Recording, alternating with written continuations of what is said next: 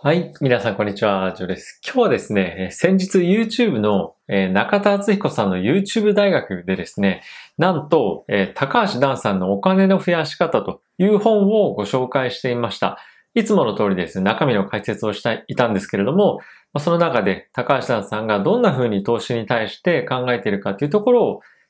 中田あっちゃんがですね、解説をしていたんですが、まあ、その考え方とかっていうので、一緒にちょっと皆さんと見て、えー、実際に、まあ、高橋さんがどんな本を書いてるのかっていうところと、あとはですね、まあ、ポイントポイントで、僕がどういうふうに考えているかっていうのを一緒に見ていきたいなと思っています。ちょっと僕がメモをしたんで、その画面をですね、一緒に見ながらいきたいと思うんですけれども、まずはですね、本のタイトルなんですけれども、世界のお金持ちが実践するお金の増やし方という本になっています。著者が高橋ダンさんですね。で、前提の考え方としてなんですけれども、お金持ちになるには急いではいけませんよと、急いでリターンを上げたい人っていうのは、必ず貧乏になるというふうなことをコメントしていました。これずっとですね、僕のメモがあるんですけども、黄色いところに関しては、まあ僕も賛同するというか、まあそうだなという共感するポイントに関しては、黄色で書いていて、まあ、僕の解説をしたいところに関しては緑で、えー、コメントしてますので、えー、一緒に見ていきましょう。で、彼のその投資スタイルというのはですね、結構その一般人が実践するのはちょっと僕難しいんじゃないかなと正直感想としては思いました。一緒に見て皆さんがどう感じられてるかっていうのを、もしよかったらコメント欄に書いていただけるとありがたいですが、まあ、僕はですね、少し誰もができるものではないと思うのと、あとですね、一般人、まあ、例えばサラリーマンとかっていうのは、こういった投資方法っていうのは時間がなかなか取れないので難しいのかなと思った理由が、まあ、一つですね。で、他にどんなことが書いてあったかというと、毎月ですね、リバランシングをしますと。リバランシングっていうのは、ポートフォリオの中で、例えば負けてるものがあったら、それを少し削って、勝ってるところに移したりとか、まあその逆もしかりですし、あとはですね、入金が毎月あったりしますので、それをですね、どういったところに振り分けるのかっていうのを考えるのがリバランシング。バランスするのを、まあもう一度考え直すっていう意味ですね。で、次なんですけれども、もとにかく分散とリバランシングの調整と、まあそういったことを繰り返すことで大失敗する可能性を下げましょうというのが一番大きな投資スタイルかなと思っています。で、これもですね、人によってそれぞれいろんなスタイルがあるので、まあ、必ずこれやればいいですよとか、必ずこうした方がいいですよとか、えー、絶対これやんない方がいいですよとかっていうのは、まあ僕は個人としてはあまりないと思うんですが、まあこの本の趣旨としては、確実に資産を増やしていくにはという方向性の文脈なので、大きく失敗しないというのが、まあ一つ大きなテーマとなっているんじゃないかなと、えー、個人的には思っています。まあ他にはですね、支出の管理っていうのができるのがまず大前提ですよと。で、家賃ですとか生活費、教育費、及び、まあ、その他何かしらの費用に対して、え無駄なものは使わないようにしましょうねと。いうふうなものが、まあ、ここに記載をしていました。で、これもライフスタイルかなと思っています。で、も、もともと前提としてそれ言っちゃちょっとおしまいじゃないっていうのもあるかもしれないんですが、まあ、お金持ちになるのがいいかどうかっていうところもありますし、まあ、それぞれ人によってどれぐらいお金が必要かっていうのもあると思うので、えー、なんとも人一概には言えないとは思うんですけども、とにかくやっぱりお金を増やしたければ無駄な支出を減らして投資に回しましょうというのが根底にあるこの本の考え方というようなことですね。でですね、もう少し言ってみると、投資に関しては、これ YouTube でも彼言ってるんですが、長期と短期っていうものを考えましょうねと。ポートフォリオが、例えばですけども、1000万円あったとしたら、7割から9割に関しては長期の投資。短期は1割から3割でやりましょうというふうに言っています。で、これに関してはですね、まあ結構いろんな個人投資家の方も、まあそうだよねと。大体こういうふうにやってるよ、もしくはやりたいよ、そういうふうに考えてるよっていう方も多いんじゃないのかなと思うので、これに関しては非常に多くの方が共感するポイントだったんじゃないかなと思っています。で、え長期の配分、ここで言うと、え7割から9割といったところに関しては、えこれ若干数字ちょっと微妙に合ってないんですけど、え株式投資、社債、不動産といったところに関して、4割から6割投資をしましょうというふうに言っています。で、ま、こういった資産はですね、景気が大きく上がるときに、ま、回復するときにドカンとパフォーマンスを上げられるところの資産というところになっています。で、1割から3割がですね、国債、まあ、これアメリカの債券中心ですね。で、それに加えて現金に1割から3割を入れておきましょうということですね。まあ、こういったところはローリスク、ローリターンというふうな資産なんじゃないかなとえ思います。それ以外の2割から4割に関しては、えコモディティというふうな位置づけで、コモディティにどんなものが含まれているかというと、え金、銀、プラチナに加えて、今回ビットコインというものがこちらにえ分散というか含まれていました。で、それぞれこの株、国債、まあ、コモディティ、この3つの分け方がありましたけども、まあ、それぞれあっちゃんはですね、フォワード、ミッドフィルダー、ディフェンス、兼ゴールキーパーみたいなことを、まあ、言っていました。まあ、なんとなく言いたいことはわかるなとは、まあ、思いながらも、まあ、ちょっとこのコモディティがディフェンス、ゴールキーパーっていうのはちょっとどうかなと思ったんですが、まあ、役割として何かしらこういうサッカーチームでね、あの、例えるっていうのは一時期ツイッターでもはな、あの、流行ってたので、なんとなくまあ考え方としては、えー、わかるかなと。ただまあこのゴールキーパーがコモディティだったりとか するっていうのはまあ別としてですね、こういったそれぞれの株とか、まあ、債券とか、ものに関して自分の中でどういった役割を担ってもらってるのかっていうのは考える上でこういった考え方、見方っていうのはいい考え方かなと思いました。で特にコモディティに関して、ビットコインに関しては、国とか会社にですね、対して依存しない資産というところは非常に共感を得るポイントだったかなと思っています。で、えー、この資産の分類、えー、分け方、割合で本当にいいのかっていうのは、一番最初に言ったように、それぞれがなぜこの投資をしているのか、そして投資によって何を成し遂げたいかっていうところで大きく違うかなと思いますし、あとはそれぞれのライフスタイルとか稼ぐ力とか、まあそういったところによっても大きく違うかなと思ってます。ライフステージによっても大きく違うと思いますしね。なので、何がいいとかっていうのは、まあ、僕は、えー、一概には言えないとは思うんですけれども、えー、最近の動き、流れとして結構ですね、この国債とかもう今までであれば株式が下がっている時には金利も下がって国債の値段とか債券の値段が上がるっていう形でバランスが取れていたんですよね。その、こういう分散していれば。で、大体この資産分散の割合っていうのは、レーダリオさんって言って、ブリッジウォーターっていう世界で一番有名なヘッジファンドの創始者が提唱しているような資産の割合を、まあこれが多分同じようなもので、えー、やってると思うんですけども、オールウェザーポートフォリオと言って、どんな時でもパフォーマンスはある程度安定していけるというような割合の分散の、えー、になってるんですね。ただし、そのオールウェザーポートフォリオで運営しているレーダリューさんのヘッジファンドに関しても、えー、今年、去年ですかね、は、非常にポあのリターンが悪かったというような、え、実績がありました。なので、え、ここ最近の株式市場の動きを見てみると、こういうトラディショナルな分類割合ってあんまりワークしないんじゃないかなとちょっと個人的には思ってるんですね。なので、これがいいダメとかっていうのを言うためではなくて、その時その時とか時代によって資産の動き方、値動きって結構変わってくると思うんですよ。なので、そういったところはですね、日々の値動き見ながらちょっと考えないといけないかなと思ってます。で、僕がこれ以前も動画でお伝えしたんですけど、この分け方っていうのは、えっと、僕は基本的に株式投資を、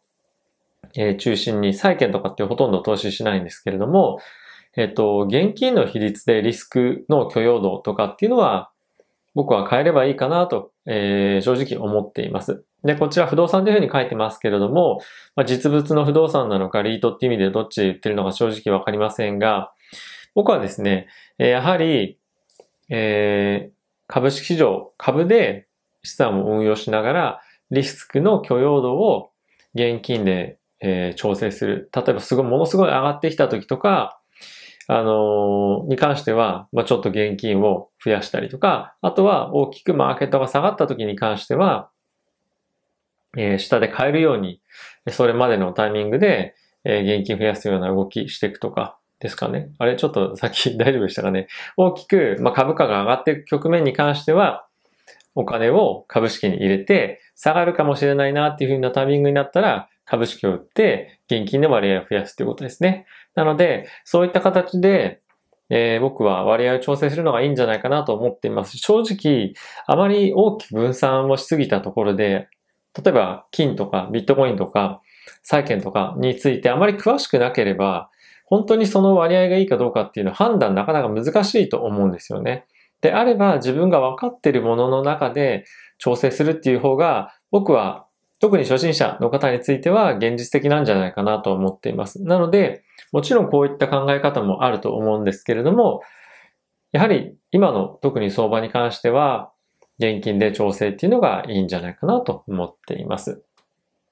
はい。次に関してですね、この彼が考える、まあ、ポートフォリオ7割から9割が長期、1割、3割が短期っていうところで、長期のポートフォリオに関してどういった運用をすればいいかというところもコメント、解説、えー、あっちゃんがしていました。で、えー、基本的にはですね、中心は ETF で運用しましょうというようなことでした。まあ、投資信託に関しては手数料が高いとかですね、流動性がなかなかないとか、まあそういったコメントを出ていましたけれども、えっと、まあ ETF が、ま、市場でも流動性があって、かついろんな商品選べて、えー、非常に、ま、使いやすい便利なんじゃないかっていう理由で ETF というふうに言っていましたね。であとは、どういうふうな ETF を選べか、選べばいいかっていうのは、もちろんどういったところに投資をしているかとか、どういった資産に投資をしているかっていうのもあるんですけれども、出来高と純資産額を見て取引決めましょうというふうに言っていました。で、この点に関しては僕も非常に賛成で、出来高がなければ流動性も出てこないですし、あとはですね、お金がしっかり集まっていない、えー、例えばその ETF に関しては、パフォーマンスが伴ってないというところも、えー、結構あったりもするので、えー、あまり、なんですかね、あの、投資に関して経験がない方っていうのはそういったところも大きく考慮に入れて ETF を選んでみるのがいいんじゃないかなというところは僕も賛同します。もちろん、もちろんそのいろいろ経験がある方については、え流動性がないものに関しても投資していってもいいとは思うんですが、まだあまり経験がない、これから始めようかなっていう人は、そういったポイントは非常に重要に、重要視してもいいんじゃないかなと思っています。はい。で、あとはですね、徹底、すみません、これ分析って書いてますけども、えっ、と、分散ですね。徹底分散っていうのを、えー、掲げていました。で、これどういうふうな分散があるかっていうと、ちょっとこれやりすぎじゃないかなって思うんですけど、例えば株式とか国債とか、あとコモディティっていうのありますよね。でその中でも株式は先進国と途上国に分けましょう。さらにドル建て、円建て、ユーロ建てで分けましょうとか、あとは国債に関しては短期、中期、長期に分けましょうとか、コモディティは金、銀、プラチナ、ビットコインにこれ分けましょうというふうに言っているんですけれども、やっぱりこの分散を大きくする、えー、ことのメリットとかっていうのもあるんですが、そもそもこういった分散をするためには、かなりの額の資産がないと、えそもそも分散するだけの資金もないっていう人もいると思うんですよね。なので、まあこれは人にもよるかなと思うのと、あとは、ちょっとその分散はいいと思いながらも、ドル建て、円建て、ユーロ建てとかっていうところまでは、えちょっとやりすぎというか、あのー、そんな時間あるかな、本当にっていうところもありますし、あと国債に関しては、まあ今、金利の環境が、まあ微妙っていうところもあるのと、あとは短期、中期、長期とか、これ本当にその、金利について、その知識がない人が、こういった分散って本当できるかな？分散の運用ができるかなっていうのは正直疑問にちょっと思いました。で、あとはコモディティに関しても、金銀プラチナっていうところはいろんな要素があって動いたりもするので、これも何も考えないで分散っていうのはあまりまあよくは当然ないと思うので、え、ここまで分かって分散本当にみんな一般の人ができるかなと考えると結構難しいと思います。なぜかというと、プロの投資家とかプロの金融機関で働いている人たちっていうのは、それぞれ専門的な分野持ってるんですよね。で、にもかかわらず、えっ、と、こういった、例えば初心者とか、どこまで行ったら中級上級者なのかはちょっとわかんないですが、そういったプロでもやはり専門分野の中で生きてるのに、そういった仕事をしてない人たちがここまで分散って本当できるかなどうかなって僕はちょっと疑問に思いました。プラス、あとは分散させすぎることで、パフォーマンスってそんな出なかったりするんじゃないのっていうふうに、まあちょっと思っちゃったりもしましたね。なので、えこの中から自分がいいと思うようなところに、集中はしなくても、まあ、少し分散させるっていうのはいいのかなと思います。例えばなんですけども、え株式であれば、先進国と途上国に入れてみるとか、あと国債であれば、長期金利に関して、今ちょっと上がりすぎてるので、短期の方の国債で回した方がいいかなとか、まあ、これ例えばですよ。あとコモディティに関しては、えちょっとここ最近金がま下がってきてるっていうのもあって割安かもしれないから買おうかなとか、ビットコイン今後上がってくるかもしれないから買っておこうかなとか、まあ、そういう今のが僕は思ってるとかじゃなくて、例えばの例で言ったんですけど、まあそういった自分が興味あるところ、知ってるところっていうのを中心に投資をしていくっていうぐらいが、まあ僕はちょうどいいんじゃないかなと思ってますね。まあ、分散させすぎると、あの、個別株でもそうなんですけど、もう見れないよっていう風になっちゃいますよね。で、この後でも、えー、書いてあるんですが、このローテーション分析というふうに書いてあるところなんですけども、毎日やっぱり経済ニュースニュースは見ましょうっていうふうに言ってたんですけど、いろんなものを持てば持つほど、チェックする項目が多くなるんですよね。なので、本当にもうこれだけを仕事にやってる人であれば、僕はこういった投資判断とか、分散とかっていいと思うんですけど、やはりサラリーマンで別の仕事してますよとか、資産がまあそもそもそんなにないので分散できないんですよっていう人がいるのであれば、僕はやっぱり株式投資を、えー、していく中で、例えば先進国、アメリカの中でのセクターを分けての ETF で分散とか、まあそういったぐらいで僕はちょうどいいんじゃないかなと思ってます。で、リスク取れないんであれば、現金持っておくとかね、そういったの方が僕は現実的に運用としては簡単にできますし、えー、うん、まあそこぐらいがいいとこじゃないかなと、あの、正直思っています。で、あとはパフォーマンスがローテーションの際ですね。ローテーションっていうのはリバランスですね。失礼しました。の際には、パフォーマンスが高いところを買いますというところは、やはりまあトレンドに乗るっていうところも彼の中では非常に大きな、え投資の手法というところもあるので、えー、僕はいいところだと、いい、まあいいなと思っていますし、僕もやっぱりパフォーマンスが出てるところ、失礼しました。に関しては、今後もどんどんどんどん上がっていくんじゃないかなという期待が持てるところ、まあ上がってるには理由があるというところもあると思いますし、ダメになってるアセット、ダメになってる会社を、まあ、好んで買う人っていうのもいないと思うので、やっぱりお金が集まってるところに自分の資金も入れていくっていうのも非常に重要なんじゃないかなと思っています。あとはですね、短期投資というところに関しては、えこのダンさんはですね、トレンドを見つけて波に乗りましょうと。あとはテクニカル分析を使いましょうと。あともう一つは一つのアイデアに対しての上限の資産額っていうのは5%から10%にしましょうねといったところを言っていました。で、この僕トレンドを見つけて波に乗るっていうのは非常にいいことだとは思うんですけども、このトレンドを見つけて波に乗るっていうのは、まあ言うは安しでそんなに簡単じゃないかなと思っています。特に、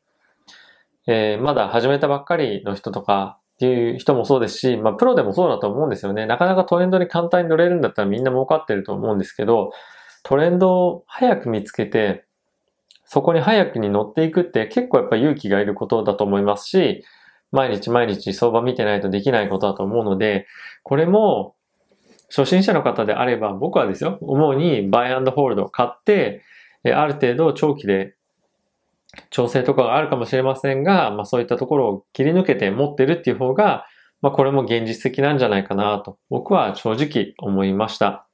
やはりトレンドに乗っていこうっていうふうになると、ショートタームでの売買っていうのが中心になるかなと思いますし、やはり短期で運用すればするほど、まあ損確率、損する確率っていうのは僕は上がる、上がると思ってるので、うん、あんまり無理にトレンドに乗るっていう必要はないかなと思ってます。実際に僕もですね、ここ数ヶ月の中で結局いいパフォーマンス出せた時っていうのは自分が信じた銘柄を、えー、まあ、いわゆるガチ法して持ってた時っていうのが良かったかなと思います。もちろんね、ここ最近のダウントレンドで持ってたらずるずる下げていくので、あれですけども、まあ、持つ時はしっかり持って、えー、なんかいろいろガチャガチャやるよりも、そういった、まあいい銘柄を持ってるっていう方が、長期的に見ていいパフォーマンス出るんじゃないかなと思ってますね。あとテクニカル分析に関しては、まあこれはもう好き好きですね。僕は全然見ないので、え本当にテクニカルがいいのか効くのかどうかっていうのは、ちょっと正直よくわかんない部分はありますね。まあなんとなくチャート見て形がいいな、悪いなとかっていうのは見たりはしますし、平均線ですね、20日、50日、100日、200日とかっていうのは見たりしますけれども、まあそれぐらいですね、僕の場合は。もうそれ以上のトレンドというか、テクニカル分析については僕はあまり必要と感じたこともないので、これは本当にあの人の、なんていうんですかね、あの、好みによると思うので、なんとも言えませんが、僕はあまり、えー、見てないですね。ただしまあ短期でやる人に関しては、テクニカル非常に重要視している人もいるので、参考にしてもいいかもしれないですね。たくさんいろんな人が見れば見るほど、その指標っていうのは価値が出てくるといったところにはなるので、一つ、まあ見てみてもいいんじゃないかなと思っています。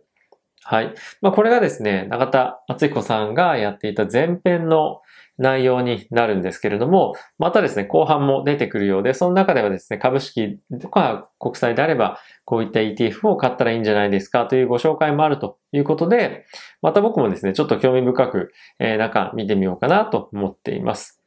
えー、まあいろんな人のですね、投資手法っていうのもありますし、考え方もあります。ね、スタイルもあると思います。で、どれが成功か正解かっていうのはないと思いますし、リターンもこれだけ上げないとそれちょっとダサいんじゃない？とか、ちょっとあんま儲かってないねとかっていうのってあんまり関係ないと思うんですよね。それぞれによって資産運用の目的も、えいろいろといろと変わってきますし、やはりリスク許容度というところも変わってくるので、投資は自己責任で自分のペースでえ自分で判断してやるというのがいいんじゃないかなと思っています。